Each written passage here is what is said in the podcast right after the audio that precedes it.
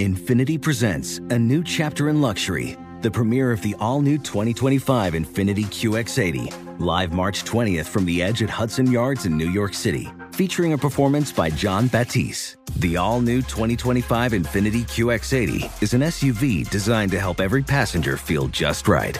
Be the first to see it March 20th at 7 p.m. Eastern, only on iHeartRadio's YouTube channel. Save the date at new-QX80.com. Don't miss it. 2025 QX80 coming this summer. Stay connected and never miss a beat with AT&T. Our reliable network covers more roads than any other carrier, ensuring you're always in the loop. Whether it's tournament upsets, buzzer beaters, or social media buzz, stay up to date. Don't let the action pass you by. Check if you're eligible for a free trial of in-car Wi-Fi at att.com slash in-car Wi-Fi and keep the madness going. Always pay careful attention to the road and don't drive distracted. Wi-Fi hotspot intended for passenger use only when vehicle is in operation. Compatible device and vehicle required. Hi, it's Gabby Reece, and this podcast is powered by Laird Superfood. It was created in our kitchen by my husband, big wave surfer Laird Hamilton, and it all started with a simple idea. What began as Laird's secret for long lasting energy on the waves is now Laird Superfood, offering a full range of delicious plant based creamers, coffee, greens, and more. Visit lairdsuperfood.com and use the code GABBY2024 and save 20% on your first order we cannot get oh. away from those cues that causes us to attra- like be attracted to something like is it money status and everything else? But when it comes down to actual experience kindness and pleasure and respect means a lot more than just being tall being rich and have a six pack or having a, a seven figure income. Hello and welcome to the psychology podcast Today we welcome Kenneth Play and Madison Sloane Holland to the show. Kenneth Play is an international sex expert and sex educator. Named, quote, the world's greatest sex hacker by GQ, he has been featured by more than 100 media outlets, including the New York Times, Men's Health, Cosmopolitan, and the Huffington Post. He is the creator of the Sex Hacker Pro series, and he is author of the book Beyond Satisfied his work has helped millions of men gain lasting confidence and competence. Madison Sloane Holland is a sex and empowerment coach, intimacy expert, and co host of the top rated sex podcast, Pleasure Positive Living. In this episode, I talked to Kenneth and Madison about how to increase sexual pleasure. Most people fail to realize their full sexual potential, partly because sex education in America is fear and shame driven. As a result, people turn to different forms of media, which can create unrealistic expectations and increase insecurities. In this episode, Kenneth and Madison dispel the most common sex myths and talk about how we can empower both men and women to take charge of their own pleasure. This was such a fun conversation with two people who are so sex positive as well as empowering. I really hope that you listen to this podcast with an open mind and I hope it empowers you to reach your full sexual potential and increase the connections and intimacy with others in your life. So, without further ado, I bring you Kenneth Play and Madison Sloane Holland. Kenneth and Madison, it is so great to have you on the Psychology Podcast. Thank you. Yeah, I'm so excited. It's going to be great talking to you both. Well, this is going to be a fun conversation. You know, this is going to be a fun one. Uh, it's on sexual pleasure and you two are experts on that topic. First of all, what's it like to be an expert on sexual pleasure? I mean, is that a little bit of an ego boost at all, or do you try not to think about that too much? Do you try to stay humble and all that uh, uh, caveats? I would say for me, it's a healthy balance of the two. I'd say that with as much humility as I can. I mean, definitely it's noticeable for the lovers that I interact with, I, I, happen to be polyamorous and married, so I do engage in outside situations other than with my my husband, and I do get positive reviews and feedback, and I um, I do my best to to not let my ego take over, and and I certainly I think brag in a healthy way about my uh, sex game, but all in the name of having others feel safe to explore their own sexuality. Excellent. Kenneth, Kenneth, what, what's your response to this? I never thought I will be a sex expert. You know, I was so sexually insecure, and my journey is really about overcoming my insecurity and finding confidence to, by increasing my competence in this. It's kind of awkward, actually. Like, I prefer to be the underdog. I realize when people think I'm a sex expert, that pressure is not necessarily enjoyable for me. I thought I would like it, but in reality, like I get embarrassed most of the time when people talk to me that way. I still, most of the time, even though I have worked a lot on developing my expertise, to me, it's still skill sharing. You know, it's not necessary that like I'm the expert. I'm going to train you on X, Y, Z. I think everybody's sexual expression is unique to themselves. So I don't, I don't necessarily teach other people to be more like me, but like how can you be more like yourself? And and that's been a really fun journey. And you have this book. It's called Beyond Satisfied. A Hacker's Guide to Endless Orgasms, Mind Blowing Connections, and Lasting Pleasure. Those sound like good things. That sounds like really good things. GQ has called. Yeah, I'm doing. I'm doing exactly what you don't like. You know, building you up. But but GQ is, calls you the world's greatest sex hacker. What does hacking mean in the sex context? Um, I you know there's like the biohacking space, which I can kind of wrap my head around. But what does it mean in the sex space to be a hacker? Uh, to be a sex hacker? I've been in the fitness industry for 15 years, so biohacking and fitness hacking always been part of, you know, part of that industry. Like, how do you reduce your body fat, get muscle? How do you increase your endurance, your vertical jump? So when I dive into sexuality, I realized there have been sex hackers throughout human history. Mm. Like Kama Sutra from India, you could think of the bondage shibari art from Japan, or the Victorian era when they created the vibrator. All, all those different technique or modality is different sex hack that people have created over time to enhance sexual experiences. So, as a modern day sex hacker, my, what I love is about collecting new sex hack, and science has a lot to do with it. We have learned a lot more about sexuality, and there's different ways to how do you get to a place when you could feel aroused when you are struggling with getting aroused. So, how can you use science to set up an environment where you could be in your parasympathetic nervous system it's an interesting hack. There's one crazy one lately. I'm not prescribing this. Don't play a doctor on TV. But for some people who have deal with severe uh, sexual trauma, taking a beta blocker could reduce the physical sign of you know reacting to the physical trauma. Then pleasure could happen again. So I'm thinking all these different ways that people have figured out how to enhance their sexual experiences, and that's why I love the term sex hacking. Yeah, I, what do you both? See as some major blocks to sexual pleasure. You know, I often like to think with self actualization, like when I work with clients and my self actualization coaching stuff, it's like, what do you think are the major blocks to your own self actualization? How are you getting in your own way? How do people how do people get in their own way in terms of sexual pleasure? First, I want to just lay the groundwork for sex education in our country. Because I think this has a lot to do with how we how educated we are by a certain age. And so, you know, a lot of the sex education in this country is about abstinence, is about don't get pregnant and be careful of STDs. But there really is an education in our system about pleasure.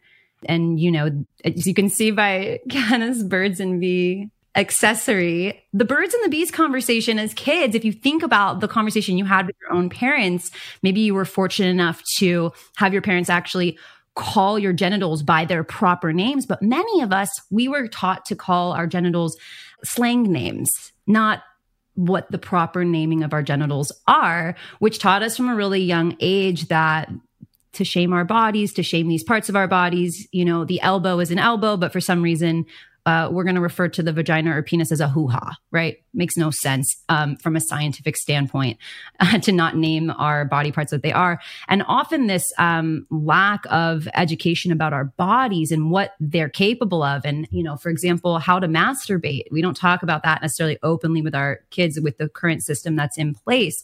How to experience pleasure. We talk about the other often scary things with sex, the more fear driven tactics to the um, educational conversation that is sex. And so we go on our, our journey and we find porn and we learn a lot about sex from porn. And I'm a host of one of the top rated sexuality podcasts, the Pleasure Positive podcast. And we've interviewed uh, some of the most renowned people in our industry, one of which being uh, sex workers' rights activist Nina Hartley, who's also a famous porn star. Yeah, you both know Nina.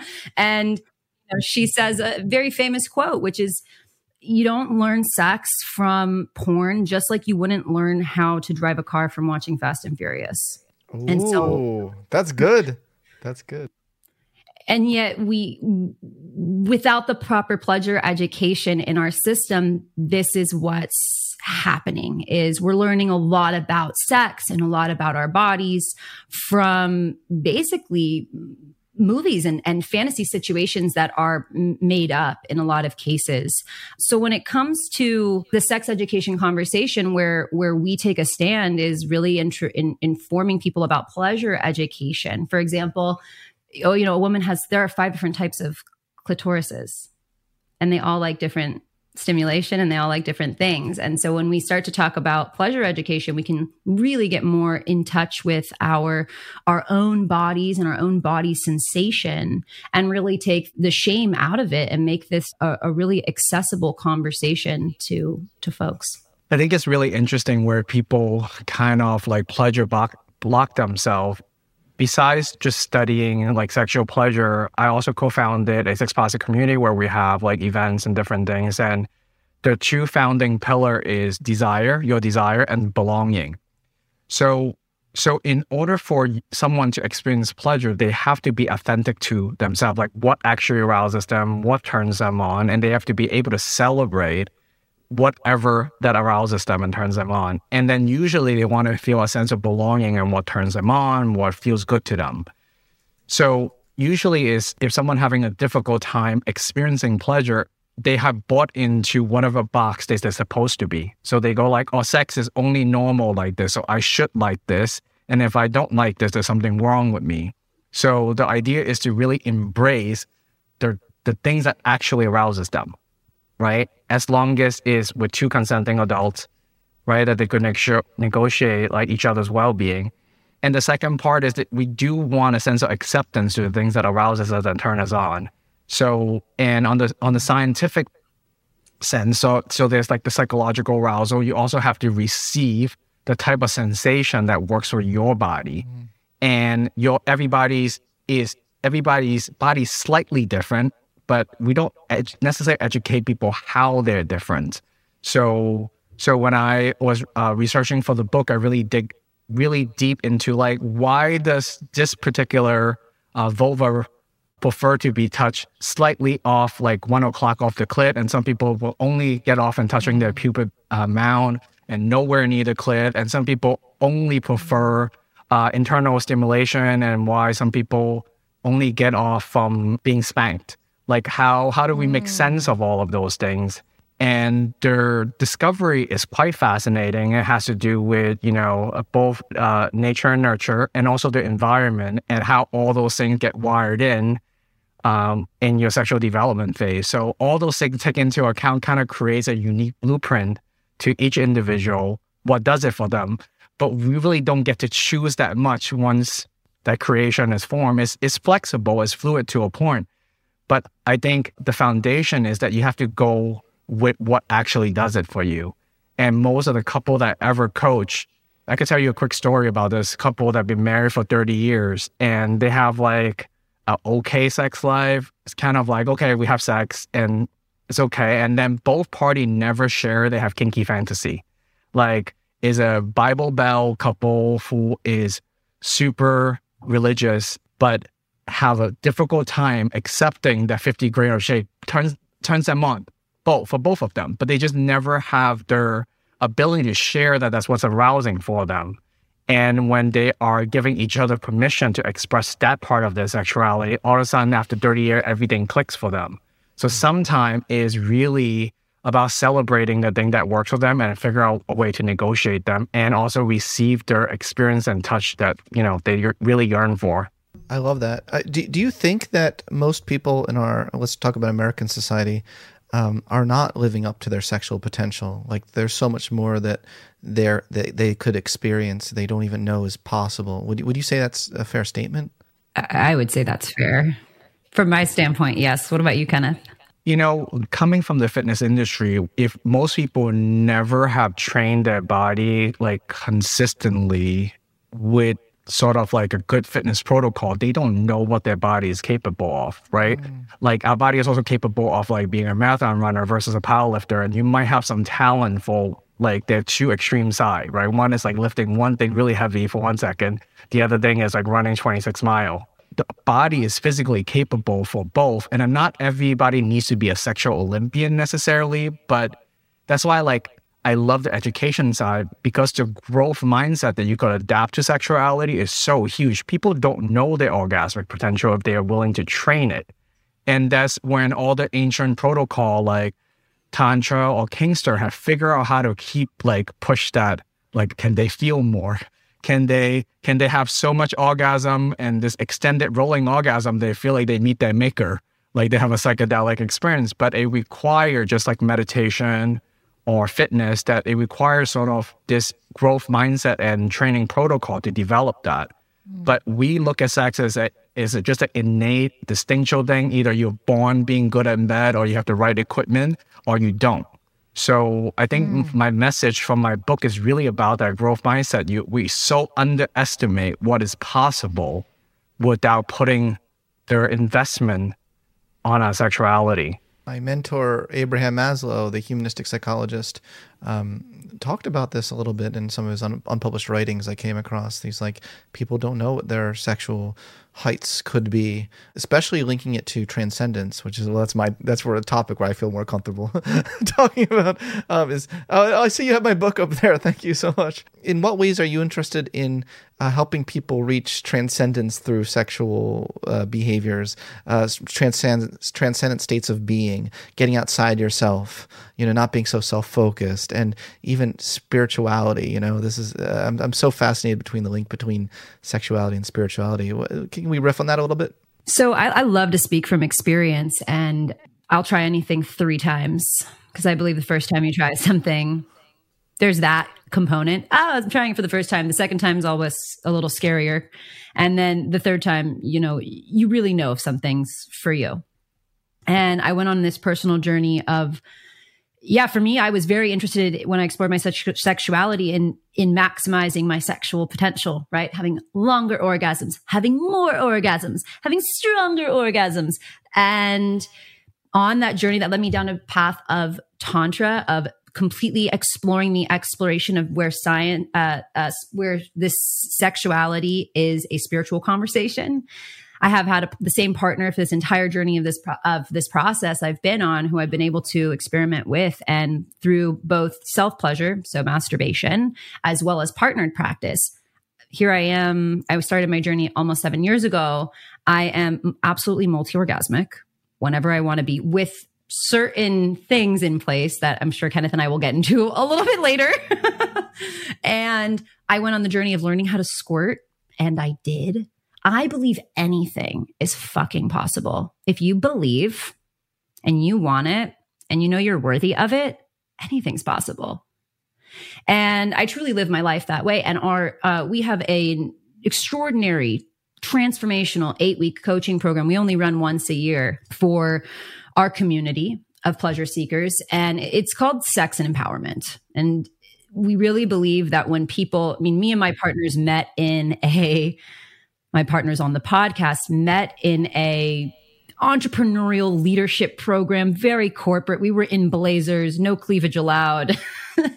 and and we connected and and somehow when we completed that communication coaching program, we all became communication coaches inside of we took a hard left turn when we completed that and somehow started a sex podcast. And for us it was really the missing link. We were worked on ourselves so much had done so much i would say in the world of ontology.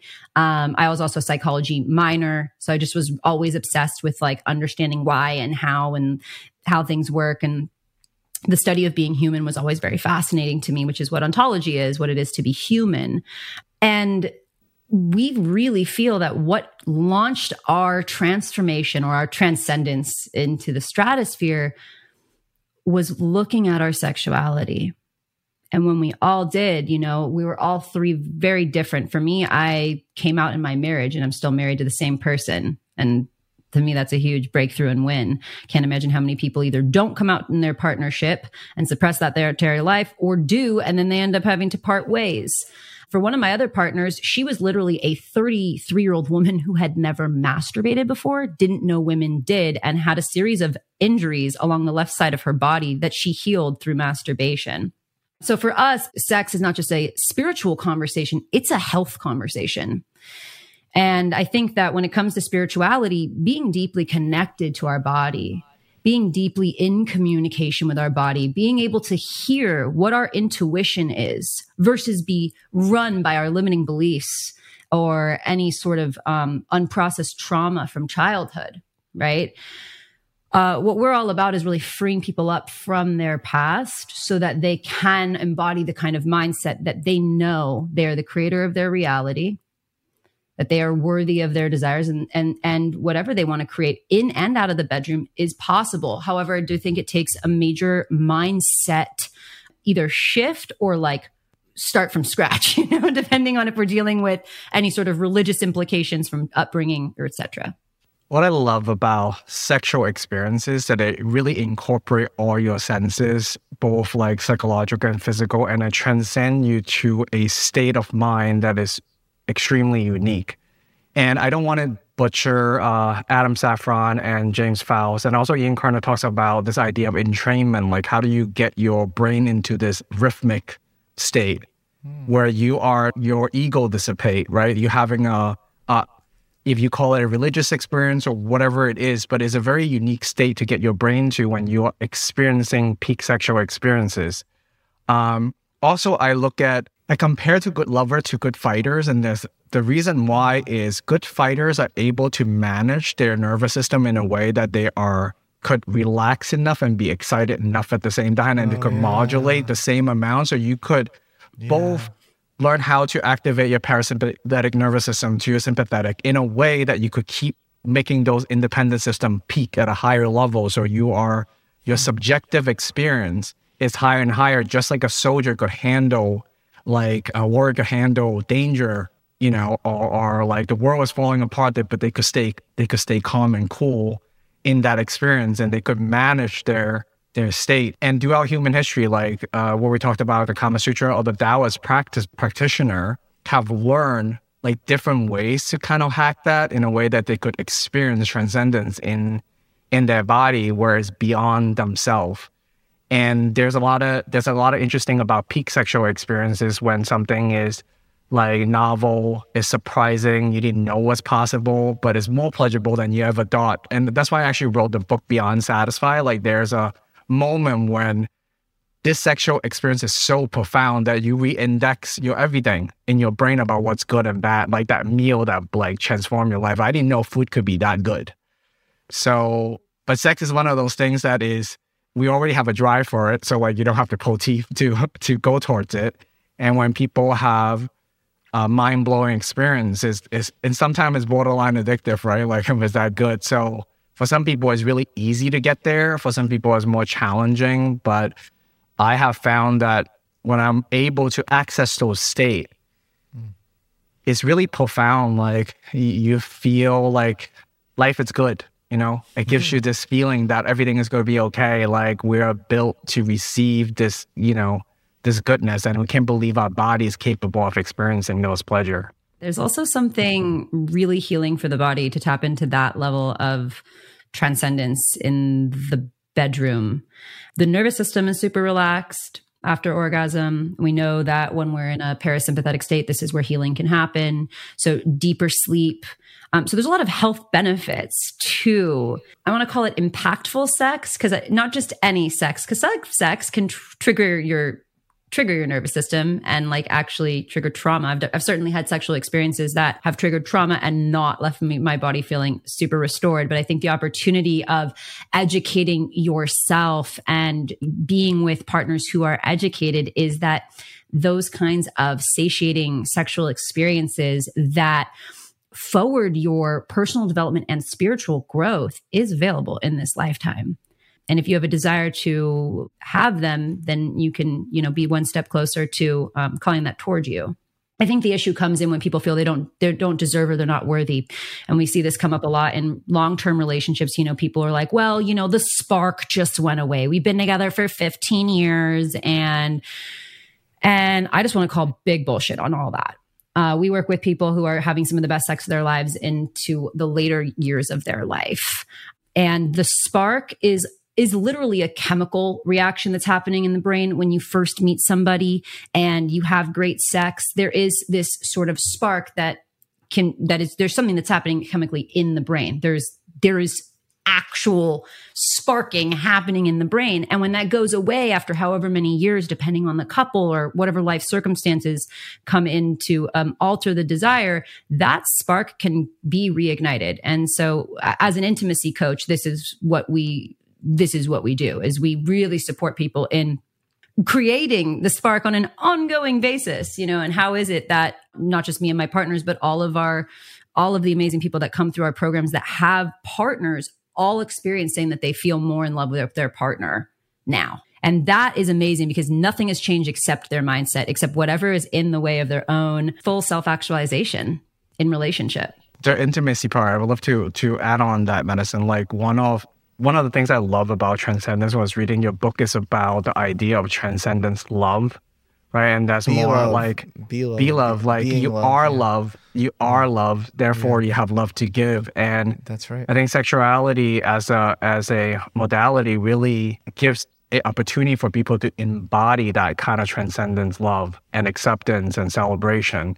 And if you could get yourself there and their intimacy that two people could build. And I'm sure Vincent have seen it in her coaching program over and over again. Like that is it never gets old is what I love about it. You know, like when you witness people fall in love again, you know, after years because they have this new level of intimacy due to sexual connection is really fulfilling and and that keeps like keeps me going all the time because of that. That's beautiful. I'm thinking of maybe titling this episode "How to Have More Sexual Pleasure." So if, if I do title it that, let's let's spend some time talking about some practical things here. You know, so we live up Yeah. to that title. and one thing I think it'd be good in this conversation. Let's for a second separate male empowerment, sexual empowerment from female sexual empowerment, and uh, let's just double click on female sexual empowerment. Then I want to talk about male as well. But let's start on female sexual empowerment. What do you, both of you, in your experience and the science that you've looked at, this is a science podcast, have you found are some of the biggest blocks um, for women being able to express their full sexuality without shame, without in its most fullest sense? You know, what what are some things? So, yeah, I want to talk about the orgasm gap actually in terms of female sexual empowerment. There was a study done in 2016 from the Archives of Sexual Behavior. This included folks who were lesbian, gay, and bisexual, FYI. And 95% of heterosexual men reported that they usually or always orgasm during sex. And that was compared to only 65% of heterosexual women who were the least likely. And then the study, it was also found that 39% of women said they always orgasm when they masturbate compared to 6% during sex. So women say that they orgasm 39% when they masturbate, but when they have penetration with another partner, it's 6%. And this Wow. is called the orgasm gap. And simply put, it's just that penis owners are coming a lot more than vulva owners. and so orgasm equality like is it. really important. Understanding why do men reach orgasm so much more than women? And not to say that sexual empowerment means orgasm. However, for a lot of women, you know, they just want to have good orgasms in the bedroom or at least have one, right? And so the entire clitoris is my show that is a top rated sexuality podcast, the Pleasure Positive Podcast, used to be called Clit Talk for the first five years that we were in existence. And only, um, we, we only changed our name just in November of 2022 due to censorship. We're going to come back though once we take over the world. We're going to come back as Clit Talk. However, we've been really passionate about the clit conversation. And as I mentioned a little bit earlier, that was very empowering for us to discover that there were five different types of clits and to learn that me and my fellow partners over at the Pleasure Positive podcast all had different clit sizes and we all could attest to the, the the reality of that and how we were all liking those sensations that are for our st- style clit and learning that was very empowering. When it comes to female sexual power empowerment, there is a bit of an epidemic, I think, going on amongst the our our our community, which is the it sounds something like this. Maybe you've both heard this before. Well, he just didn't couldn't make me orgasm. There's so much in that statement. I love that because I those are the perfect people to come to our program because pleasure is your responsibility. Mm. If it's our body, it's our responsibility. We our body can already orgasm without that person. That means that nobody can make you come. They can just hmm. facilitate your body's own innate ability to do something. And so if we can start to understand that pleasure is our responsibility and we stop blaming our partner for our lack of pleasure or blaming the world for that we don't have a partner to experience pleasure with, we can get really empowered around our personal sexual empowerment because then it's so exciting. Then it's like pleasure is my responsibility.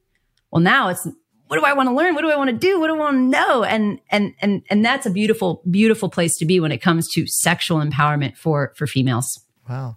Kenneth, I know that you do workshops uh, you did a squirting workshop recently that Vice covered, and there's a YouTube. Maybe I'll put the link in the show notes. Um, yeah. And you start off your sessions with um, with the discussion of the science behind it. Is that right? Yeah. I think the orgasm gap and the pleasure gap has many reasons behind it. So so scientifically speaking, when you look at as male arousal and male genital, like when we get aroused, we see erection. It's very clear that you see your own penis being erect, and it's really easy to access it and and manipulate in a way to give yourself consistent stimulation to reach orgasm. So if you're the person with a penis, you you are doing the penetrating. Just say, right? You could calibrate your own sensation the way that feels good to you, consistent enough to reach an orgasm. So the problem is that when in a typical heterosexual couple standpoint, if you're on the receptive end, you're just being penetrated and you don't have that much control over the sensation you're receiving and you're not moving your body to generate the sensation uh, consistently, then you might not have the appropriate or your your actual preference of how you like to be stimulated to reach orgasm. So hmm. there is sort of first we like think to P and V sex as the only sex is a huge sex myth, right? It's about receiving consistent stimulation that works for you, that drives up arousal. So mo and unfortunately we don't teach females how to take charge of creating that sensation that feels good. Like it's not just on the receptive end. So that's one thing. But it's crazy that we think female orgasm is more difficult and like harder to reach and more complicated. Right. It's totally I see their their pleasure and orgasmic potential in female body way better than male. If I get if there's mm. such thing as I get to come back the second time, I totally want a clit and a female brain instead of a mm. penis and a male brain because I see the sheer amount of orgasmic potential, extended orgasm, and 47% of female have reported in the OMG yes uh, research that they are capable of having multiple orgasm. In order for most male body people to have multiple orgasm, they really have to train themselves to separate ejaculation from the subjective experience of orgasm, right? Like the hmm. contraction and their, their feeling in their brain. Also, I think Emily Nagoski in her book, um, uh, Come As You Are is really important to talk about erotic context because it's not just the physical sensation. So it's not just body, just sexual stimulation. You have to have a erotic context that arouses you. So you might be receiving the sensation, but you're totally turned off by the situation. So we don't talk about how important it is to have the right erotic context with the right sexual stimulation but it's also not rocket science. So if you could make sure that person is aroused, relaxed enough, and getting the sensation that that person prefer, and most of the time, so usually you could tell by their masturbation habit if they usually come this way, they already have the conditioning, like the neural conditioning, that this path is trained. So it works most of the time. So imagine you are a straight guy having a first time hookup, right?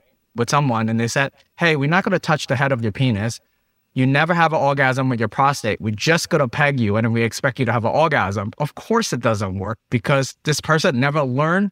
You could learn to have a prostate orgasm, right?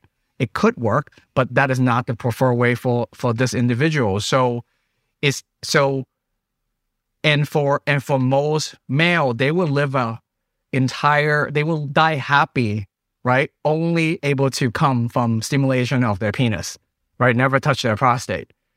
But and yet at the same time, we you know uh, there's so many sex myths like a mature orgasm is due like internal stimulation. So doesn't matter if your biological sex is male or female. There's internal sensation you could feel and external sensation, mm. and they're distinct, right? In a different pathway. Uh, one is is more somatic and one is more a visceral, where it's like this full body experience. And that preference, it really depends on individual. Doesn't matter what sex, what what uh, biological sex to your gender expression to your orientation. It's it's just just like I like spicy versus I like sweet. It's just two different flavor. Some people like a blend of those two. Some people like individual. But most of the time, when you put um, if you put a straight couple on a hookup situation or first time sex, they're just not having the stimulation that does it for them. They're trying to do this thing that is not reliable for most people. So I really am so passionate to end the myth that like female orgasm is more difficult, they're harder to pleasure. I don't think so. I, in fact, I think it's easier and better, and we just need better education on how to do it. The literal part, like if your female partner don't want to tell you what they like and don't uh, uh, and don't know what they like, go with the lowest hanging fruit because we know mo- more female will prefer external stimulation to reach orgasm than internal alone. So make sure you touch the clit like most penis owner or most guys would like the head of their penis touched during sex in order to have orgasm. So I think if we just do that, more people would have more orgasms. Mm. Wow. I hope uh, people are taking notes here. who are listening to this. Uh, mm. So, I mean, if people really applied your research and uh, in the, in the fullest way, do you see a net positive on the world?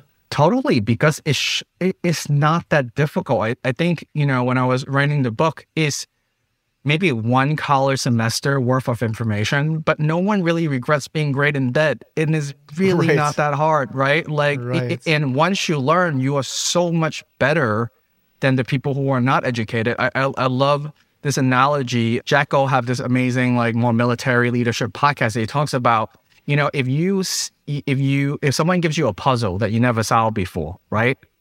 And then it seems like how the hell this puzzle is solved. But once you see it once, then you never forget how that puzzle is solved. Why wouldn't you, we want to watch how people solve all those puzzles already? This is not new puzzles. Like humans been around forever. We have figured out how to do all of those things. But if you could watch people already did that, then you you your education will perceive your experience, and then you could uh, uh, you could approach the situation with so much more insight. So if you just winging it and go instinctual, then you are like no different than you you getting into a fist fight, right? You never learn how to fight. But if you had three months worth of training in you, worlds apart. So it, it, you don't have to be the best fighter in the UFC, but that you know one semester worth of investment is the, the the gap is like so big, and sometimes people like what they need to correct, what they need to calibrate, it's just two millimeters away. Like I have I have coach client, she just don't like her clit like directly, slightly above the hood. That's all. The difference is that tiny, right? And yet never reach orgasm to reaching orgasm consistently. So that's why I value this. Mm. That's amazing. I'd like to talk a little bit about male sexual empowerment and maybe some misconceptions there because I don't hear as much about that. There's so much, and maybe it's a correction for the past, but uh, all these kind of workshops and things, there seems to be such a focus on women's orgasm, and, and rightly so for a lot of ways. But do you think there are some misconceptions that we have about male sexual pleasure that uh, all the male needs to do is is ejaculate, for instance, and then they're satisfied, and that's about the height of their satisfaction, you know? So we don't need to we don't need to have any workshops for them because that's. Do you think that there are some of these kind of mis- is that a misconception, for instance? Yeah being rock hard on command is part of that, like those myths, right? Those man myths. They need to be rock hard on command that, um, you know, their penises can't go flaccid during sex. All of these are myths. Like these are absolutely. And, and, and from personal experience, um, dating several different men and also being married to a man I'm finding like a common, I'm doing like my own primary research right now. I got like a five male lovers, including my husband. And I'm like, oh, seeing a common denominator between all of them, which is that to actually be turned on, they need emotional connection. This just happens to be with the men that I'm connecting with. I don't think I don't want to put blanket statement and say that everyone requires emotional connection to be turned on. But what I am finding is the men that I'm connecting with that are very they're very they usually are on the spectrum of bisexual, pansexual, queer, you know, more leaning towards the desire of having a female partner right? So that level of like where they are in terms of their um, sexuality and and orientation is like they want to manifest a female partner. However, they couldn't imagine going the rest of their life without being able to um, be with the same sex. And with the very heart opened individuals, you know, nice balance of masculine and feminine energy, not overly masculine males. Okay. So I'm also sort of setting like a, like this is what my pool of research, uh, my, my, my guinea pigs in my research study are. Okay. I'm giving you like my sample group here. And for these for these people, they all require this emotional connection. This is new for me. I started this my journey of sexuality hating when anyone would text me after I slept with them. Like I was like, oh, what? Like I just wanted casual sex. I didn't want any emotional ties. I didn't really want to talk much about it to being, you know, once I actually got educated and had my own mm. transformation through my own sexual awakening, I realized that my very nature is to actually founded upon having an emotional connection before having sex. So to me, that makes sense. I'm attracting that which I am uh, putting out, my own values, and I also believe like that is I'm interested in only really having sexual connections with people who who also value that. That's a sort of long way of answering your question of thing. I do think that it is. I do think that men want more than just penetration, and I'm going to allow the the man expert here to speak to the rest of this. I totally agree with their sort of this pressure on having um, a erection on demand, like lasting as long as all night long and have a rock hard dick. And there's a whole industry that reinforced that with with the patent of Viagra, like past their time. Then there's tons of companies selling penis pill everywhere. We kind of reduce male sexuality to a hard erection, right? And how long it could last that does not take into account of their erotic mind and the sexual, the erotic context that we find so pleasurable. And to Madison's point, there, you know, I do my feel. I, I know a lot of uh, strippers and erotic dancer, and they would always say most of the time the guys are coming in, you think they just want to see uh, TNA, and for a lot of them, they actually want uh, someone to listen to them and have a girlfriend experience having someone to care about what's going on with them. So there is this like connection nurturing sense that male sexuality doesn't get to talk about. Also, you know, to correct some of the historical trauma between the sexes, I think there is a lot of a lot of straight guys, and it doesn't have to be only straight guys, but to have find it very confusing to express their masculine side or what turns them on. So they feel like in order for them to be a good human, they have to be like very, very gentle and soft. And they're like conflicting with their, like, they just don't know how to negotiate that type of sex, right? So they feel like in order for me to fit in, I have to forego all the things that I naturally like gravitate towards in order to be a good human. And I think it's quite confusing. And, and I work with a lot of men. I think like there's definitely some asshole that in the world that is sort of like, then I'm never going to change. That's who they are. But there's so such a uh, large population of genuinely giving human being that just happen to be in a male body that they care about their partner's pleasure. They they care about their own pleasure and they just don't know what is the right way to express it in 2023. Mm-hmm. And it's changing so fast and it's so confusing. And then you have this resurgence of like old school misogyny from Andrew Tate's side of the oh, world, yeah. right?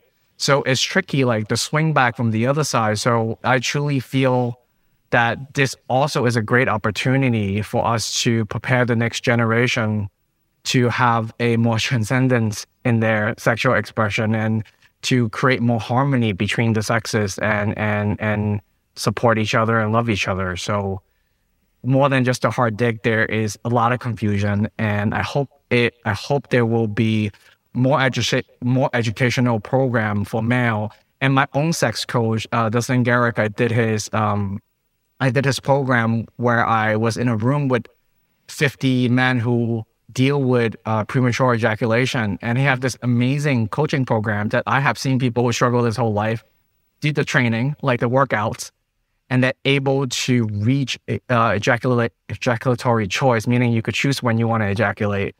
So it's pretty amazing from and but what was so like what is so heart wrenching is to hear their story about how much they're ashamed because if they believe they are a premature ejaculator and to go back to the science, because I love the science too, if you are born in a female body and you have a excitatory system that just go straight up, right? And you don't have a, much of an inhibitory system and you're able to reach orgasm over and over again quickly, then you are celebrated if you're in a female body. But if you're born with the same nervous system in a male body, you become a premature ejaculator and you come too easily and you are worthless in, in the bedroom. So when I see that, it is really so for those people who are born with that nervous system, they have to train how to like manage that, right? But it just it really depends. So I think a lot of men struggle with like different sexual issue or don't know why their wife don't want to have sex with them, you know, like for the last 20 years. And they have to deal with their own like rejection. Like, am I not like sex like sexually attractive to you? So I, I do think we need to to give attention to to males too. Yeah, uh, that's uh, very beautiful. Uh, everything you just said. I think that we would be remiss if we didn't talk about penis size in this episode, since uh, it's, it's always like the elephant in the room among men. You know, can you um, can we get the elephant and put it right in front of us for a second and just confront it and yeah. and and tell me about your own personal experience, Kenneth, because you have been so vulnerable and honest uh-huh. about your own journey with this. Yeah, I'm trying to find the diagram in my book. So, so here's all the penis oh, size, right? Good, good. Let me take um, a screen capture. yeah, okay. yeah, yeah. So just say average. What, is, what's the size of the one at the bottom? The bottom is the bottom 25% is greater. Um, the biggest, the 2% porn star cock, is eight inches and above. So that's okay. 2% of the population. Okay. 23% is in the six point two five, six, uh, six and a quarter inches to eight inches. Okay. Most of the population is in the 4.75 to six and a quarter. Okay. So I am a proud average size penis owner at 5.6 inches. It's kind of smack in the middle. Um, What's the bottom uh, We're talking about length. Uh, the bottom one is less than uh, 4.75. What what counts uh, as a micro? I think it's in their one in their one and two and a half inch range. Yeah. So, and those are very rare. Okay. So, is the is the message there that it's more like about the technique? You know, at a, at a certain point, like men focus too much on the size that it kind of gets in their head, and they're not doing the things that actually pleasure women. I mean, or or men, I should say. We should not just be heterosexual oriented here. What are some takeaways here? I don't want to put words in your mouth. Madison, if you don't mind me uh, talking, was just so passionate. I can't, and also I can't believe I, I was so insecure about my penis size uh-huh. for most of my early adulthood. I wouldn't let people like reach for my pants because I am so scared if they actually see my penis, they would reject me right then and there. My and my hopes and dreams would be all over. So so coming and then now talking about the internet on the internet all the time about my average size penis is is, is mind blowing to me. It's but empowering. I think, takeaway, I think it's empowering. I think I just want to say. Yeah, that. I think it's really important that we have this myth that bigger is better. So we treat sex like a basketball game. Is better if you're taller, and that is not the case when it comes to sexual pleasure. It has to do with genital fit. So what I mean by fit is that you have, and also on the book I did not just penis size, but vaginal size. So it's two things, right? It's like a shoe to a foot. A pleasure fit is way more important. And most of the time, it fits well. Because based on like uh, bell curve distribution, most people are somewhere in the middle, and most vagina is somewhere in the middle. So the pleasure fit percentage is very, very high. Now, that doesn't mean that there's no size queens out there or that people that does not prefer penetration whatsoever. They do exist but we are so hung up on on like uh, because we are we have so much sexual images on porn that you only see it's like imagine your whole life you only watch nba games so your idea of height is that so you have no idea and is not necessarily more pleasurable, right? For some people, like what really gets them off is a huge penis. But for majority of people on the planet, is real like if you know your technique, you're aroused enough, it will provide the right amount of stimulation that will that will lead to orgasm. So if that was true, then if you hmm. think about sex toy sale, the only toy they would buy is the biggest dildo they could find, right? That that's not the case. Vibrator, I'll sell dildo any day. But we reinforce that culturally, and also there is, you know, a population of women that want to re- to continue that myth as saying, "Oh, I like I hook up this guy with the largest penis or big dick energy." So we have this cultural reinforcement of this myth that bigger is better. Now, again, some people do prefer that, but not always, and not high enough to make that generalization. So I think finding the right pleasure fit that will lead you to more uh, uh, more pleasurable or more orga- orgasmic experience is is the gold standard. So you could you could also have a lover who who go in with a gigantic penis. They think they're like like they have the magic stick syndrome. So they think they're God's gift because of their dick and they put Right. no effort into it and they're terrible lovers. So it really depends, you know? Yeah, really- and, and, and and yeah, so that's my experience on my side. And I'm, I'm sure Madison have a lot more to add on on their flip side. I definitely can't wait to hear what Madison has to think about penis size. But I just wanted to say real quick, um, my own personal experience. You know, it's been I've found with women, at least maybe it's just the women I'm with, the psychological aspect is what turns them on so much. There, it's like I just feel like that's not discussed nearly as um, as much. It's almost like the penis sizes is an afterthought, you know, or like it's like a it's not like the primary thing on the woman's mind. Eh, There's sort of like if there's a great psychological connection, like this big psychological component where two people are connecting with each other in a in a like a really sexy way. You know, is, isn't there isn't there psychological sexiness? You know, that's an interesting construct. So I just wanted to put that out there. And, and Madison, I'd love to hear your thoughts about penis size, of course. That's interesting that you're just speaking to what you just shared because I'm now I'm, I'm like I'll get to what I was going to say in a moment. Uh, this is interesting. I'm like I'm like I can't totally relate to that. I'm like hmm, do I have? And I think that's where like the expertise sort of sort of sways my own. It creates a bias because I think I've unlearned that. I've just noticed that before I started the podcast seven years ago and went on this my own journey of sexual exploration and then my own pleasure research for the last six and a half years. Big dicks did psychologically turn me on. In fact, mm. when I would be with certain lovers, the first thing I'm totally in full transparency right now, I'm just telling on myself.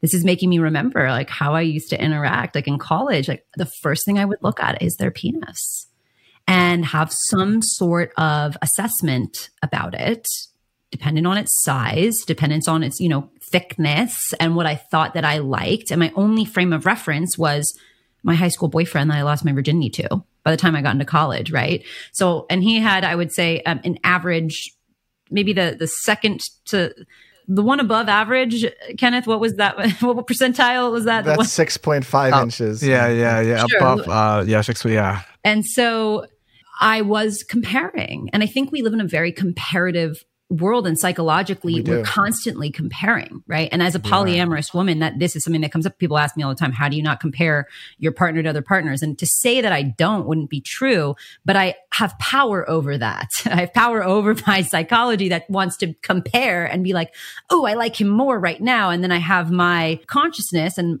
grounded in my commitment, what I'm committed to, that keeps me married to my husband, not leaving him for the next, you know, better dick that I find or whatever.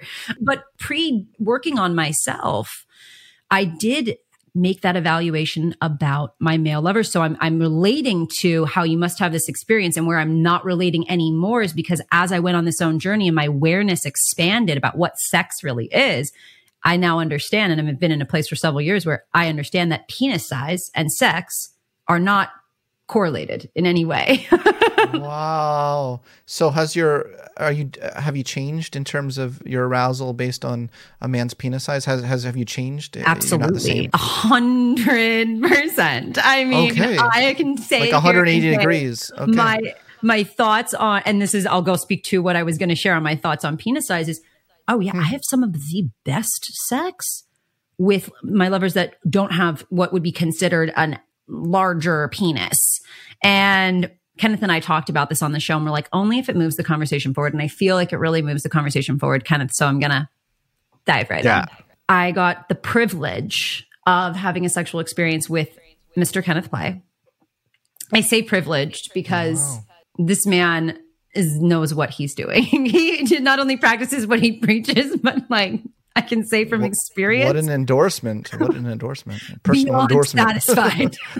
I literally call my call my business partner. This was an edge for me because I've interviewed Kenneth on our podcast three times, and I have a sexuality podcast. So sexual harassment gets a little blurry. You know, we, we just kind of are like, yeah.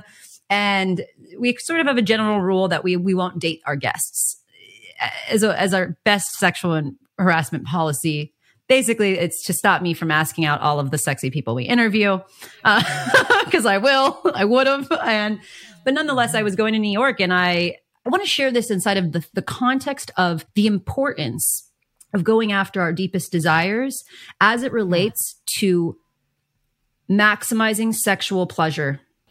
When we don't go after our desires there's a lack of fulfillment from a psychological standpoint when we go after things that excite us, we have adrenaline. We literally like get a rush. Yeah.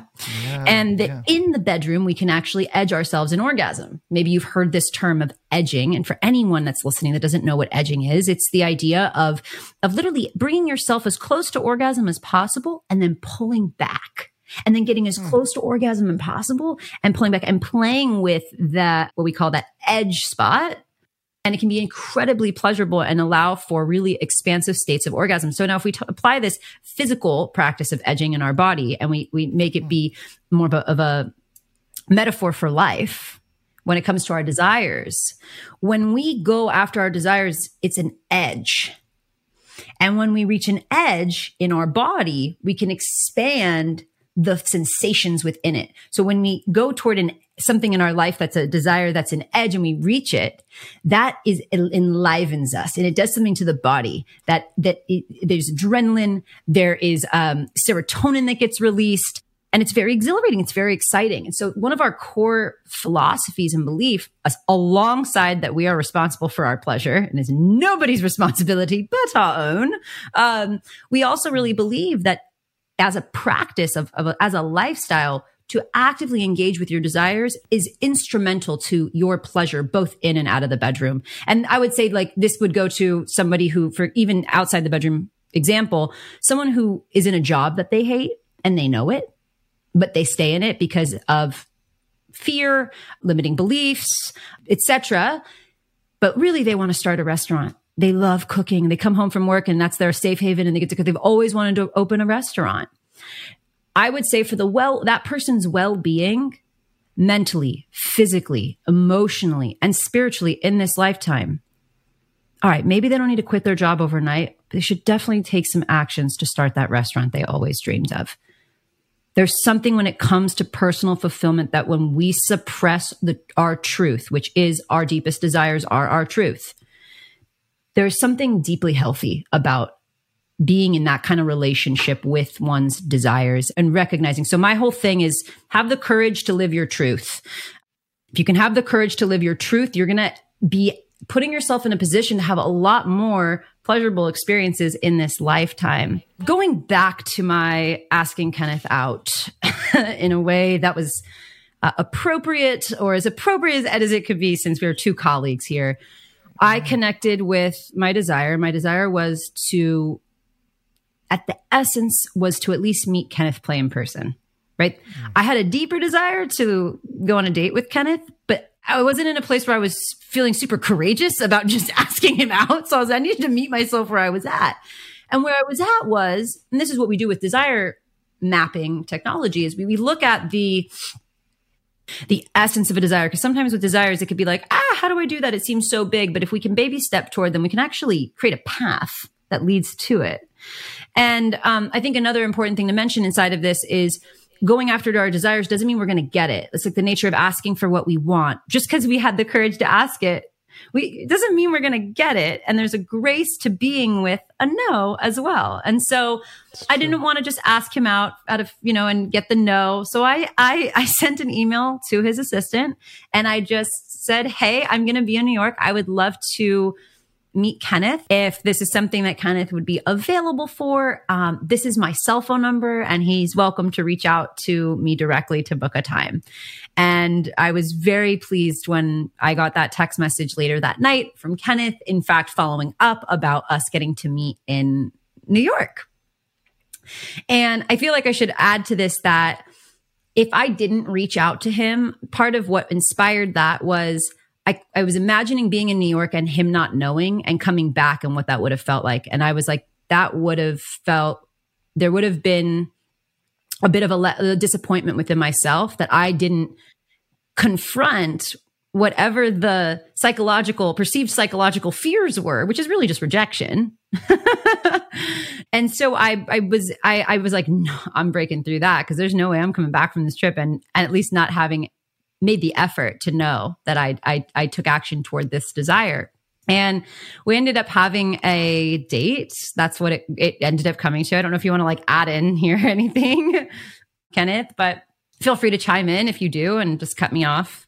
That'll turn me on. And so we went on this amazing date and it was, uh, for me, I called after the date, I called my business partners at Clit Talk and they were, were, they were just living to know. I'm sorry, we rebranded, so I keep calling our company our old name. We are Pleasure Positive Living, and we are the Pleasure Positive Podcast. So my partners over there were living to hear about how this was, and they asked, and I was like. Well, I'm just glad I don't live in New York because he ruined sex for me. And that was really, but no, it was, it was so enjoyable. And part of that is, you know, it, what an amazing opportunity for two people in our industry to get to connect. I date a lot of people who are not in my industry and don't know what kinds of conversations to have to create really expansive sexual experiences. And so for me, I was absolutely in heaven. And just to be completely frank about it, it was the one of the best sexual experiences I've ever had in my entire life.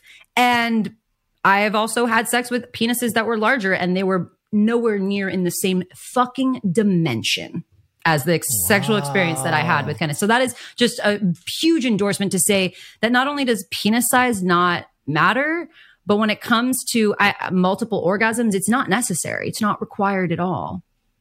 Wow, there's a topic in psycho in psychology. I'm so I'm, you're blushing. I'm so I'm blushing over red. here yeah. talking about it. I'm getting all wow. hot thinking oh, about it again. But yeah, well, there's, there's a um there's a thing called mate copying in uh, psychology um, that uh, taps into evolutionary psychology principles, and uh, I'm sure Kenneth is going to get even more phone calls after this. but um, but but Kenneth, let me let me ask you a question. Do you find that this work you do puts you at risk at all of being objectified um, once women find out. I'm not saying that Madison objectified you, but I'm just um, I'm broadening out for a second just to ask you this. Did question. I objectify you though? I'm open to that feedback. No, and, and no, I, I, totally it totally turns me on too. And I had the biggest crush on you, but like we all have this professionalism, so it was really beautiful how we talk and negotiate and be in and kind of remove the ambiguity and go like, hey, like, you know, what kind of experience we want. We could talk about what we desire eh, before we even get to, it wasn't like, hey, let's get really drunk and then we roll back to my place and have sex. It was actually, I love the conversation yeah. like so much prior to us playing because we, we were, both had sort of the language and the education to talk about what we both desire, what we want out of it, how we want to be treated and how to navigate this complexity with a work relationship to uh, a personal connection. So I really appreciate just having that level of conversation besides the beautiful experience that we share. The other point that I really want to add about, like going back to a little bit about the penis size, I want to emphasize why this, like, they have to study what women prefer as far as penis size when it comes to a casual encounter versus their long term relationship. So they usually prefer penises that are slightly larger for a one-time hookup. And it has a lot. Uh, I, I, I wish I could dig up, uh, recall the study, uh, which study it was. But what was interesting is that a visual system respond to things that we see bigger visually faster. So they they did another study with like this animal just like a egg-shaped object. So if you could put a bigger egg, they'd be more attracted to it, like a like a fake egg. So just a way that we respond to a Burger King commercial, when you know that burger is quite like processed food and disgusting, but the visual really does it for us. So it would trigger our desire and hunger, even though we know that doesn't taste that good or is not as good as a burger from other restaurant. So I don't think that myth is going to disappear overnight. That's why I like tall people are attracted because we like such a visual symbol of it. But ultimately, uh, what I have found time after time, and it kind of go back to online dating in 2023, we cannot we cannot get away from those cue that causes us to attra- like be attracted to something. Like is it money, status, and everything else? But when it comes down to actual experience, kindness and pleasure and respect means a lot more than just being tall, being rich, and have a six pack or having a, a seven figure income. Mm. So, yes, it could fool us in the beginning. But at the end, when we get to experience this fully, then you realize what value really is, where it really comes down to like connection and, and kindness and, and mutual pleasure. So, so I think that's why this is so complicated because it's hard for us to make those choices, right? But what's good for us what's really actually good for us different than sometimes what we're attracted to. Well, ain't that the truth? Also, what we're attracted to is not always politically correct. Yeah. And uh, yeah. It kind of uh, that that domain of life, as Justin Lay Lehmiller, who's been on this podcast, has we have a whole, we have a whole episode on that topic you know, um, in, embracing your maybe not politically correct desires, and and then consensuality is obviously so important here. And I love that chapter in your book, by the way, Kenneth, on consensuality. That was great. I just want to thank you both so much for being on my podcast and for your your openness, your vulnerability, and for empowering people to, as I would put it, have more sexual actualization, you know, of of their of their full sexual potential. Um, so thanks for all the great work you're both doing. Mm. Thank you. Thank you so much. Yeah, it's been such a privilege to come on this podcast with you, Madison and and Scott. Like I've been such a fanboy when I first met you, and I love your book. And thank you, thank you. It's also about talent and the gifted was like I know like is your earlier book, but that is such like my favorite book. So if you guys uh, are listening to the check out that first book. It, it, it I related to it so much, and, and actually that's the book that when I listen to, I cry a little at the gym Mm-hmm. because I like I so relate to those feelings, you know, and being dyslexic and learning disability. So I just I just love what you do and thank you for continuing to sharing it with the world. Thank mm. you. I feel the love here. Thank yeah. you.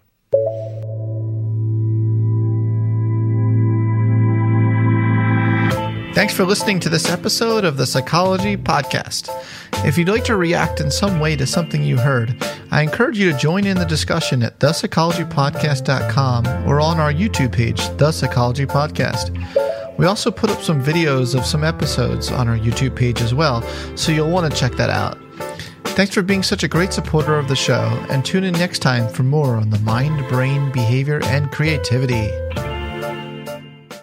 Infiniti presents a new chapter in luxury, the premiere of the all new 2025 Infiniti QX80, live March 20th from the edge at Hudson Yards in New York City, featuring a performance by Jon Batiste. The all new 2025 Infiniti QX80 is an SUV designed to help every passenger feel just right.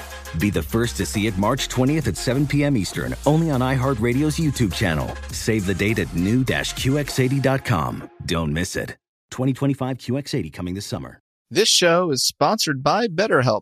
It's a simple truth. No matter who you are, mental health challenges can affect you, and how you manage them can make all the difference. That's why everyone should have access to mental health support that meets them where they are and helps them get through. BetterHelp provides online therapy on your schedule. It's flexible, simple to use, and more affordable than in-person therapy. Connect with a licensed therapist selected just for you. Learn more at betterhelp.com. That's betterhelp.com. This is Amy Brown from Four Things with Amy Brown. Today, healthier is happening at CVS Health in more ways than you've ever seen. It's wellness destinations for seniors, including select locations with Oak Street Health and CVS Pharmacy. It's doctors, nurses, pharmacists, and everyone in between offering quality care and support virtually in person and on the phone. It's in home evaluations through Signify Health and meeting mental health needs through Aetna. And those are just a few of the ways that healthier is happening. To see more, visit cvshealth.com slash healthier happens together. CVS Pharmacy, Oak Street Health, CVS Specialty, Signify Health, and Aetna are part of CVS Health. Eligibility and services vary by location and individual.